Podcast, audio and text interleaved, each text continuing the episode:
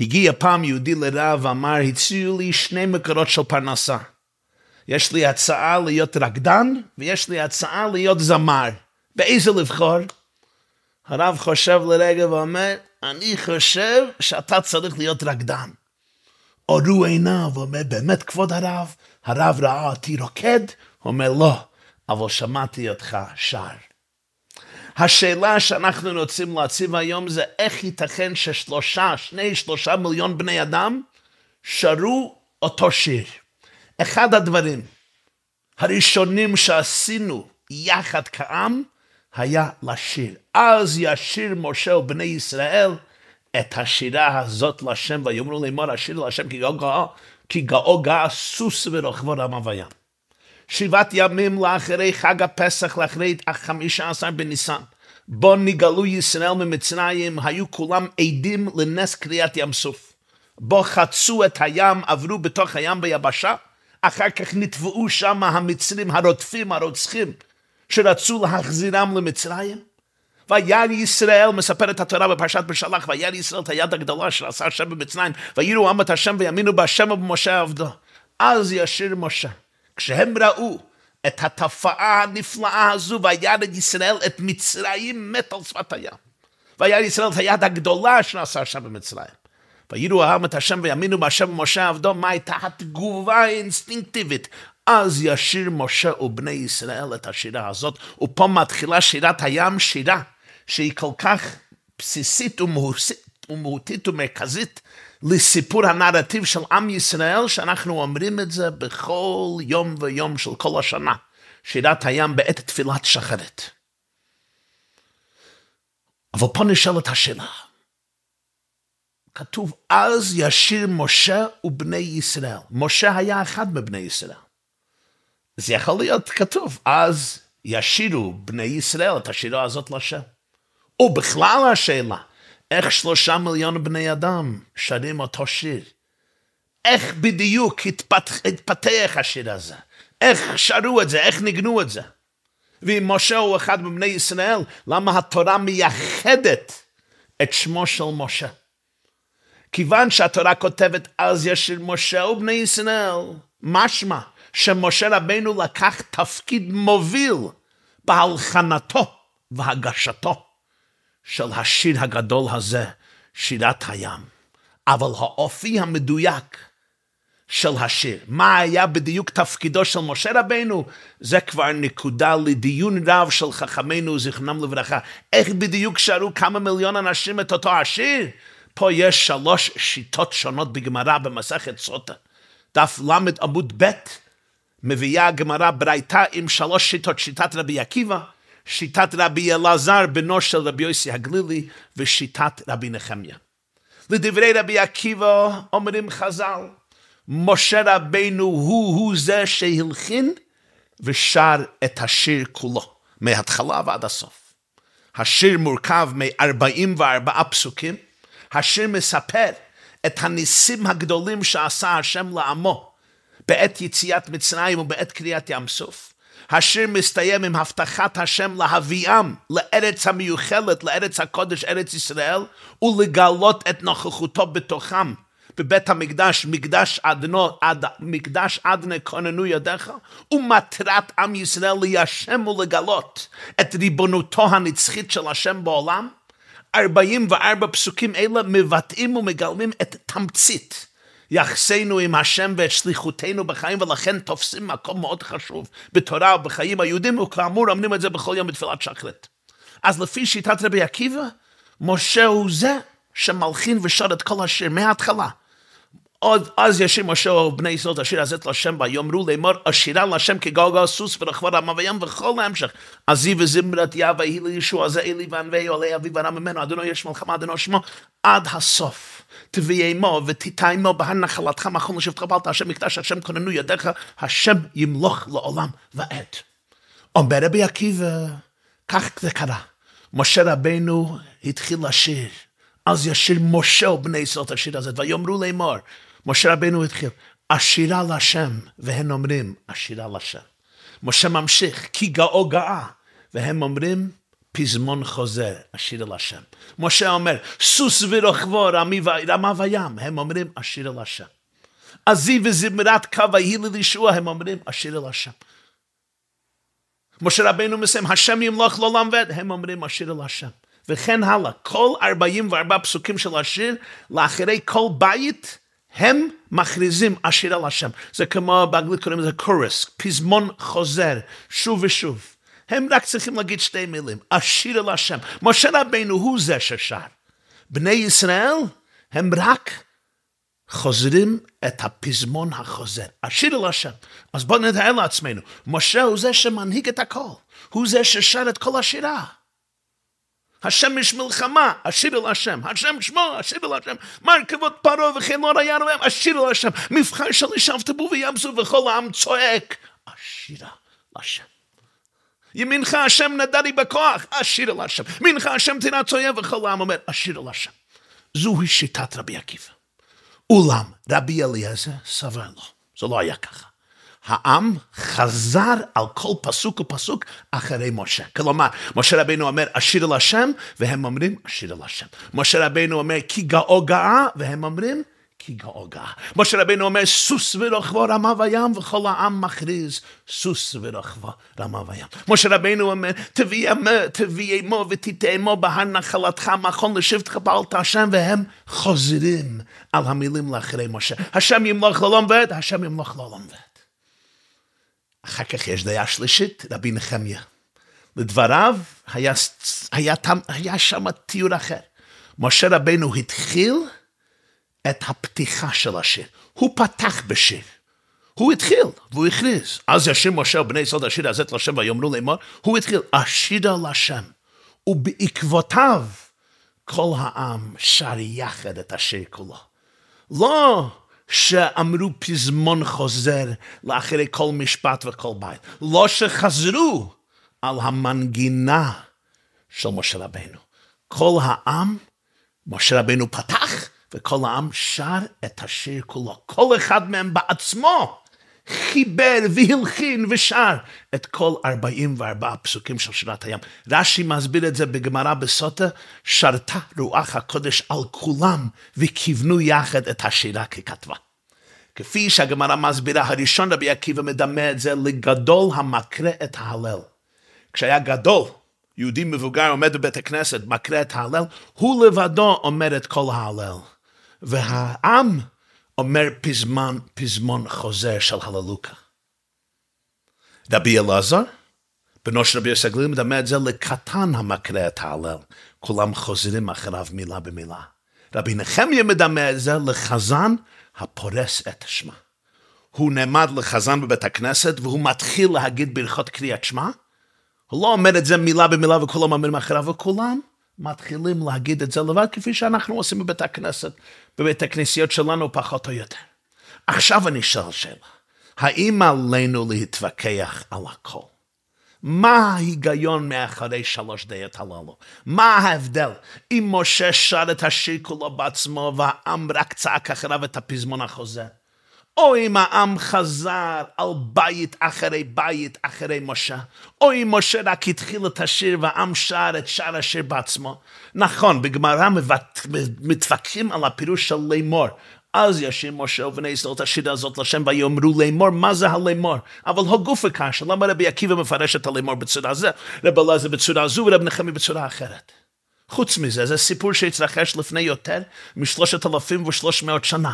למה להתווכח על משהו שלכאורה, מה שקרה קרה, גמרא יש לה ביטוי, מה דהבה הווה, יום דף ה', מה דהבה הווה, מה שקרה קרה, זה לכאורה לא רלוונטי היום. למה צריך להתווכח על זה? ובא ההיגיון וטחן הוויכוח. האמת היא שכמו בכל מחלוקת ובכל דיון בתורתנו הקדושה, מה שנראה כמו טיעון טכני או סתם מחלוקת על עובדות שקרו לפני אלפי שנה ולכאורה אין להם רלוונטיות. בעצם יש פה מדיטציה והתבוננות עמוקה על טבעה של מנהיגות אמיתית ועל יכולתו של מנהיג לעורר תחושת אחדות, מטרה, חזון, יעד. בתוך עם מפוצל, בתוך עם של מיליוני בני אדם, אנשים, נשים וטף, שלכל אחד יש דעה ואינדיבידואליות משלו משלה, יש להם תחושה של עצמאות. מהי הדרך הנכונה? ליצור תחושת אחדות, תחושת חזון קולקטיבי שמלכד, שמאחד את הנפרדים, שיוצר אחדות בדולרים אמריקאים, אי פלובורוס אונום, לעשות מהרבים יחיד. מה תפקידו של מנהיג? לעורר כניעה של נאמנות? ליצור תלמידים ועוקבים? או אולי ליצור מנהיגים?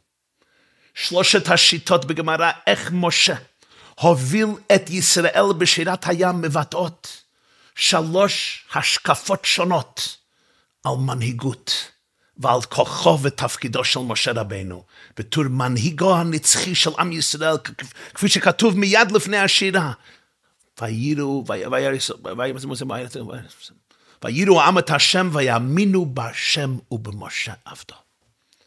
רבי עקיבא מתאר מצב בו משה מצליח לעורר השראה כוללת בתוך דור שלם. להשפיע עליהם שברגע זה יוכלו להתענות, להתעלות מעל השונות ביניהם, להכניע את האינדיבידואליות שלהם לזהות הקולקטיבית שמנהיג הדור משה רבנו מגלם בתוך עצמיותו. זה היה רגע מכונן בתולדות העם. כמה ימים לאחרי יציאת מצרים, לאחרי שעברו עשרות ומאות שנה של, עשרות שנה של עבודת פרח, ושיבוד נורא, וגזירות קשות של פרעה מלך מצרים. והנה זכו לצאת מבית עבדים, ונעצבו בתור עם חדש עכשיו. קראו את הים וראו את השונאים, הרודפים, הרוצחים, נטבעים בתוך הים. זה היה רגע מכונן. וברגע זה הצליח משה רבנו לשחרר את העם מתודעת הפרט לתודעת הכלל.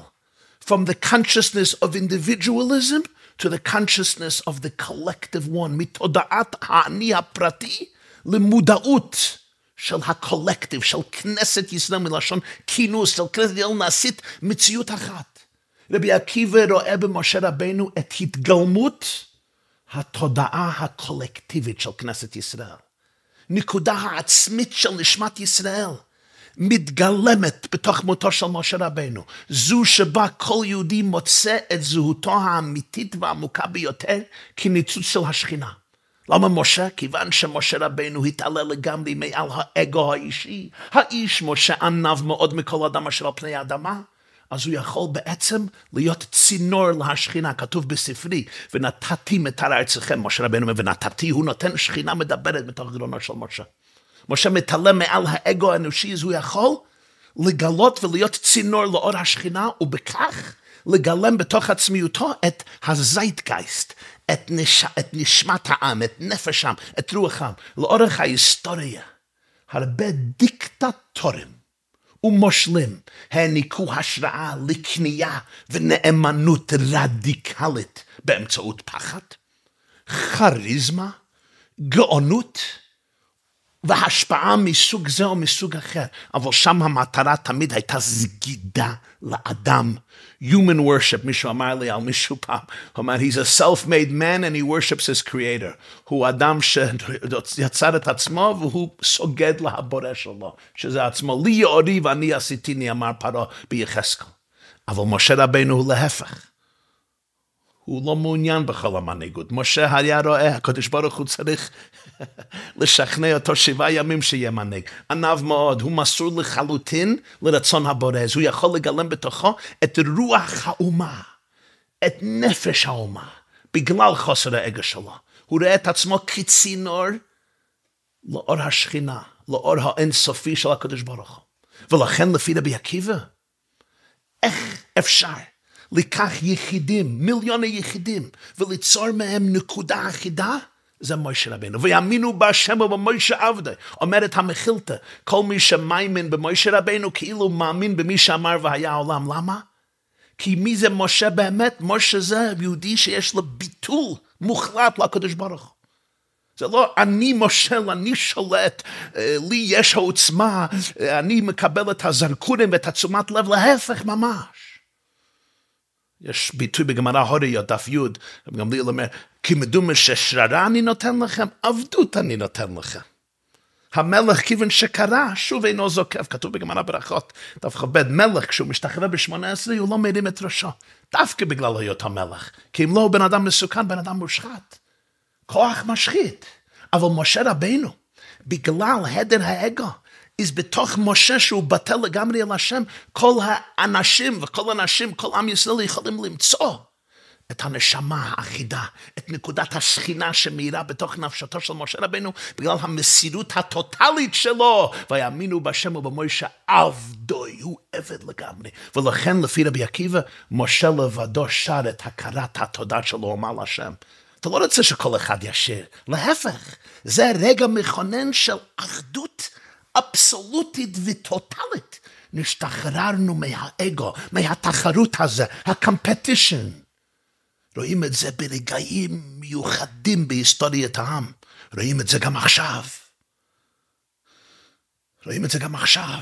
שמעתי uh, מפקד מדבר על ח'אן יונס, והוא אמר, קצת בבדיחותה, הוא אמר, אני רוצה להכניס את כל העם שם, לראות איך החיילים מתווכחים מי ייכנס לבית ראשונה. אני אומר לחייל, אני נכנס ראשון, הוא אומר, לא, לך יש ארבעה ילדים, אני נכנס ראשון. אז הוא אומר לחייל, אבל לך יש שני ילדים. הוא אומר, נכון, אבל לך יש ארבעה ילדים. אני אומר לו, כך הוא סיפר, אני אומר לו, אבל אני כבר הייתי במקום הזה, אני כבר בסביבה כזו. אני כבר יש לי uh, ניסיון. אתה יש לך שני ילדים, אתה צריך, אתה צריך לבנות בית. על זה מתווכחים. יש פה נקודת מסירת נפש שלגמרי למעלה מאגו, שנה, מאגו אנושי. זה יחידי שבנפש. לא יאומן כי יסופר. אה, אשרי יום שכוח עליי, אשרי יום שהשם עליי. אוהבים אתכם, מריצים אתכם, מחבקים אתכם, חושבים עליכם, מתפללים עליכם. אומר רבי עקיבא, משה רבינו מגלם את זה. כי זה כל מהותו, זה כל מציאותו. תפילה למשה איש האלוקים. וזאת הברכה שברך משה איש האלוקים לפני מותו. כותב האור החיים, מה זה לפני מותו? אומר משה רבינו סבל כל כך הרבה מימו. לפני מותו היינו חושבים, מה ספיק ברוך שפטרני, מה הפעולה האחרונה, וזאת הברכה שברך משה איש האלוקים. אז משה רבינו הוא לבד שר את הכרת התודה שלו למשל. למה? כי אם כל אחד עושה את זה בנפרד, זה לא נקודת האחדות שמתגלית באמצעות המנהיג ויאמינו בשם ובמשה עבדו. את חזון הגאולה, את חזון העתיד כעם השם, משה רבינו מגלם את זה. לעם לא היה מה להגיד דבר נוסף כיחידים. מה כן היה התפקיד שלהם? לאשר את הסכמתם פה אחד למה שהביא משה. אומר רבי עקיבא, אז משה צעד והעם הכריז, We are with you. אחריך, אנחנו איתך. זה היה רגע של נאמנות מוחלטת, רגע של אחדות טוטלית אבסולוטית. ויאמינו בשם ובמשה עבדו. ולכן, משה רבנו הוא זה שמלחין ושר את כל השירה. מה המשימה של עם ישראל? אשיר אל השם, אשיר אל השם, אשיר אל השם. הם אפילו לא חוזרים על אותם מילים. משה רבינו שר את הניגון. הוא מייצג אותנו, כי הוא מייצג את כולנו, כי הוא מייצג את הקולקטיב. מה הג'וב שלנו? תיכנס לתוך המעגל, תיכנס לתוך המחול. אשיר אל השם. זוהי שיטת רבי עקיבא. רבי אליעזר טוען, זה חזק, זה עוצמתי. אבל התופעה של שני מיליון לבבות ומוחות, בהשראת כניעה והתאחדות עם חזון יחיד ומנהיג יחיד, לא יחזיק מעמד. זה מחשמל, זה משנה חיים, אבל בטווח הארוך זה לא ישרוד. האם, להבדיל, הייתם פעם במקהלה, בכינוס, אולי של מוזיקה, קונצרט, או ניגונים, או נאום, שבו אלפים התקבצו לישות אחת, מגולמת על ידי דמות יחידה שמעוררת השראה וחסד. זה חזק, זה מחשמל. ככה כשהקיבוץ מתאחד במנגידה אחת, במקהלה אחת, בלהט אחד, באש יחיד, אבל זה תמיד קצר. במוקדם או במאוחר, ההבדלים יתגלו והאחדות הזו תיפסק. רגעים של התעלות רדיקלית כזו, כאשר העצמי האינדיבידואלי נמס לתוך האני הקולקטיבי. הם עוצמתיים, אבל לכמה זמן יכולים להימשך? הרי כל אחד בסופו של דבר חוזר אל האני. הרי אני לא יכול לחיות ולפעום ולנשום 24 שעות ביממה עם נקודת המסירת נפש. רבי עקיבא יכול לחיות ככה. רבי עקיבא הוא זה שאומר במסכת ברכות דף ס"א כשהרמים רצחו אותו. כל ימיי ציפיתי מתי יבוא לידי ואקיימנו, מתי יוכל לקיים את המצווה ואהבת את השם אלוקיך בכל לבבך, בכל נפשך, בכל מדיך. רבי עקיבא היה חתיכה, שטיק של מסירות נפש. לכן רבי אליעזר אומר, המודל היה שונה. משה עורר השראה בכל כלל ישראל בתור תלמידים. עם ישראל חזר על כל פסוק שיצא משפתיו של משה. כלומר, הם לא היו מבסוטים באישור של הניסוח של משה רבנו לשירת ישראל. הם חזרו על כל מילה ומילה אחריו. הם העבירו את השירה דרך המסננת של ההבנה והרגש שלהם. הם הפנימו את הרעיון בתוך מוחם, בתוך נשמתם, בתוך ליבם. אותן מילים בדיוק קיבלו שני מיליון ניואנסים של משמעות. הן נקלטו על ידי שני מיליון מוחות ונפשות ונוסחו על ידי שני מיליון פיות. כלומר, משה רבנו יצר דור של תלמידים. תלמידים שהאזינו לשירתו הגדולה ואחר, ואחר כך חזרו על הבלדה שלו. שילבו אותה בחייהם האישים. החזון שלו הפך להיות החזון שלהם. הם לא רק נכנעו למשה רבנו בתור מנהיג, עבד השם, אבל זה יותר מכך, הפכו את החזון שלו לשלהם. כאשר אתה יוצא תלמיד אמיתי, ההשפעה נמשכת גם כאשר הוא או היא חוזרים לחיים הפרטים. כי זה לא רק השפעה בגלל שאני מתבטל בתוך האחדות הקולקטיבית, שזה דבר עוצמתי, אבל לפועל אתה חוזר לבית שלך ואני חוזר לבית שלי, אתה חוזר לעבודה ואני חוזר לעבודה. רב אלעזר אומר, רב אלעזר בן השבי סגלילי אומר, כשאתה יוצא תלמיד אמיתי, זה נעשה חלק ממיעוטו, ותורתך בתוך מאי, אומר בעל התניא בפרק ה' דם ובשר כבשרו. משה רבנו הוא אולי כמו מנצח של סימפוניה. מנצח, קונדוקטור, מעורר כל זמר, כל מוזיקאי, להשתמש בכליו, לנגן את השיר ביומנ... במיומנות ובכישרונות שלו, הגם שהם שרים אותו שיר. חוזרים על השיר של משה רבינו, אבל כל אחד חוזר על כל השיר. השיר אל השם כי גאו גאה, השיר אל השם כי גאו גאה. סוס ורחבור עמה וים, סוס ורחבור עמה וים. זה כליבן, והיו כולם אומרים זה כליבן, והיו כולם אומרים השם ימלוך לא עומד. הם לא רק אומרים, השיר אל השם, השיר אל השם, השיר אל השם. לא, הם חוזרים על כל השם. אחר כך מגיע רב נחמיה. ורב נחמיה מרגיש שיש כאן עדיין חיסרון. סוג זה של מנהיגות הוא בעל משמעות. כל עוד הרב, המורה, המחנך, המנהיג, נמצא שם כדי ללמד, להדריך, להעניק השראה לתלמידיו. כאשר המנהיג, המורה, המחנך מעבירים את התשוקה, את הלהט, התלמידים יכולים לחזור על זה, לספוג את זה לפנים, לעקוב אחריה ולהפנים את זה. אבל מה קורה כשהקפטן נעלם? מה קורה כשרב החובל לא נראה? כשהמנצח לכאורה לא מנחה את הסימפוניה בצורה גלויה. עכשיו אין מה לחזור, אין מנצח, אין על מי לחזור, אין רב שהתלמיד יכול להפנים את הדברים, לחזור על הדברים, מה שקוראים באגה, בשפה ישיבתית, חזרת השיעור, כתיבת השיעור, הפנמת השיעור. הרי אין מגד שיעור. האם הסימפוניה מגיעה לסיומה? האם אחדותם של ישראל פה מסתיימת? אומר רבי נחמיה, ההנהגה של משה רבנו הייתה יותר עמוקה. אם משה באמת מגלם את תמצית נשמות ישראל, אם משה באמת מתעלם מעל האגו ומגלם את עומק ותמצית נשמת ישראל, אז סוף סוף הם מסוגלים למצוא את השיר שלו בתוך עצמם. הם לא צריכים לשמוע את השיר משפתיו לפני שהם שרים אותו בעצמם. המנהיג האמיתי לא רק יוצר תלמידים, הוא יוצר מנהיגים. איך יוצרים מנהיגים? הוא מראה לאנשים איך לגלות את המנהיג בתוך עצמם. איך למצוא את השיר בתוך נימי נפשם.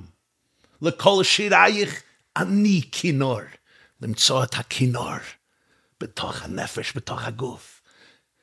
מראה להם איך לגלות את האור האינסופי השוכן בתוך ליבם, בתוך המציאות שלהם ולממש אותו. לפעמים המנהיג האמיתי מרגישים רק כשהוא כבר לא נמצא. בהדר, בהדרו, ונפקדת כי יפקד משאביך. אז רואים איזה מנהיג הוא היה. אם הוא היה מנהיג שידע לייצר עוקבים, נכנעים, אפילו תלמידים, אפילו תלמידים גדולים. הוא מנהיג שבאמת ידע ליתן לאנשים לגלות את האש והלהט של ההנהגה בתוכם. אז איך זה קרה, אומר רב נחמיה? משה רבינו ביטא את מילות הפתיחה של שירת הים. הוא החל את השיר. אז ישיר משה ובני ישראל ויאמרו לאמור אשירו להשם כגעגעה. משה רבינו מזהה את המטרה, מסמן את היד, מתחיל בהצעדה. אבל בעקבות זאת, כל יהודי ויהודי שר את השיר, כולו בעצמו או בעצמה, אפילו לא חוזר על מילים. משה לא רק מעורר השראה, הוא לא רק בורא תלמידים, הוא יודע להצית את הניצות הנצחי בתוך כל אחד ואחד כדי שיוכל בכוחות עצמו להמשיך את השיר שהתחיל משה רבנו בלשון רש"י בהעלותך שתהא שלהבת עולה מאליה. השקפה זו מתאימה לרבי נחמיה. נחמיה מלשון נחמה, כמו השם מנחם, תנחומה, רבי תנחומה, נוח. כשיהיה דור או דורות שלא יראו ולא ישמעו את משה רבינו שר, האם גם אז אפשר למצוא את האש, את האחדות, את האור הקולקטיבי של השכינה שמאירה בתוך כנסת ישראל. ראו באורי שזורח עליכם, גם אם אין אתם מאמינים בלשון המדרש. פה מגיע רב נחמיה מלשון תנחומין, והוא אומר, מנהיגי ישראל האמיתים מנהיגים גם כשנראה בצורה פיזית שהם לכאורה נהדרים, כי הם ידעו להפוך כל אדם שנגע בהם למנהיג. אלו ואלו דברי אלוקים חיים. כל שלושת הדעות, רבי עקיבא, רבי אלעזר בנו של רבי יוסי גלילי, רבי נחמיה, תקפות ויכוניות וחיוניות ורלוונטיות, בהתאם לנסיבות. יש מקרים שבהם מנהיגים נותנים השראה. לקנייה של האני האינדיבידואלי לאנחנו הקולקטיבי, המתגלם על ידי מנהיגים הוא מנהיג אמיתי ואותנטי שצועד אחרי מנהיגותו של משה רבינו עבד השם, האיש מוישה עונב מועד. בפרשת בעלותך מסופר שיהושע הגיע למשה רבינו ויאמר, אדוני משה כלאם, אלדד ומידד מתנבאים במחנה, זה תחרות. מה משה רבינו אומר? מה הוא אומר? המקנא אתה לי? ומי ייתן כל עם השם נביאים כי ייתן השם את רוחו עליהם. You don't know who I am, אתה מקנא בשבילי, מה אתה חושב? אני פה דיקטטורה, אני צריך את השליטה של הנדל"ן והמוסדות? התשוקה, החזון שלי, מי ייתן כל עם השם נביאים כי ייתן השם את רוחו עליהם. אין לי פה התחרות על שכינה, על אותנטיות, על אמת, על יהדות, על תורה, זה לא תורה. זה שליטה, זה שחיתות. יכול להיות שחיתות, חס ושלום. מאני מקנא אתה לי? יש לי אילת, יש לי אמביציה אחת, כל עם השם נביאים, כי השם יתרוחה עליהם. מנהיג כזה יכול לשחרר את כולם מהאגו המטומטם, המזויף, שמפריד בינינו. וזו תקופה אחת. אבל המנהיג אמיתי גם חייב ללמוד כיצד לעצב תלמידים אמיתיים שיכולים להפנים את המסר בתוך חייהם, בתוך ליבם, בתוך נשמותיהם, וגדולי המנהיגים חייבים גם ללמוד איך להעצים מנהיגים. אלה שימצאו את השיר בתוך עצמם, כי הם עצמם יהפכו למנהיגים רבי עוצמה. משה פותח את השיר, אבל אחר כך כל יהודי מצא את השיר בתוך נימי נפשו, הוא כבר לא חוזר על דברי משה. זה הכוח האמיתי של משה. לכאורה אתה מסתכל על יהודי זה, הוא לא חוזר על דברי משה. אומר רב נחמיה, זה הכוח של משה. כיוון שאלוקות היא הפנימיות של כל יהודי, כפי שרש"י אומר, רוח הקודש שורה בעצמיותו של כל יהודי, is השיר של כל יחיד ויחיד מצד עצמו, התאחד לסימפוניה נפלאה, כפי שכותב בלתניה שבעומק ההוויה והתודעה שלנו, הנשמה שלנו היא אחת ויחידה. גם בתוך האני הפרטי, אפילו אם הנשמה מפוצלת ומסתעפת ומתלבשת. וופס.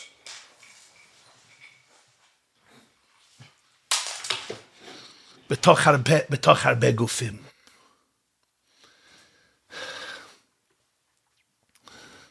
את ההסבר המופלא הזה זכיתי לשמוע בעצמי מאת הרבי מלובביץ'.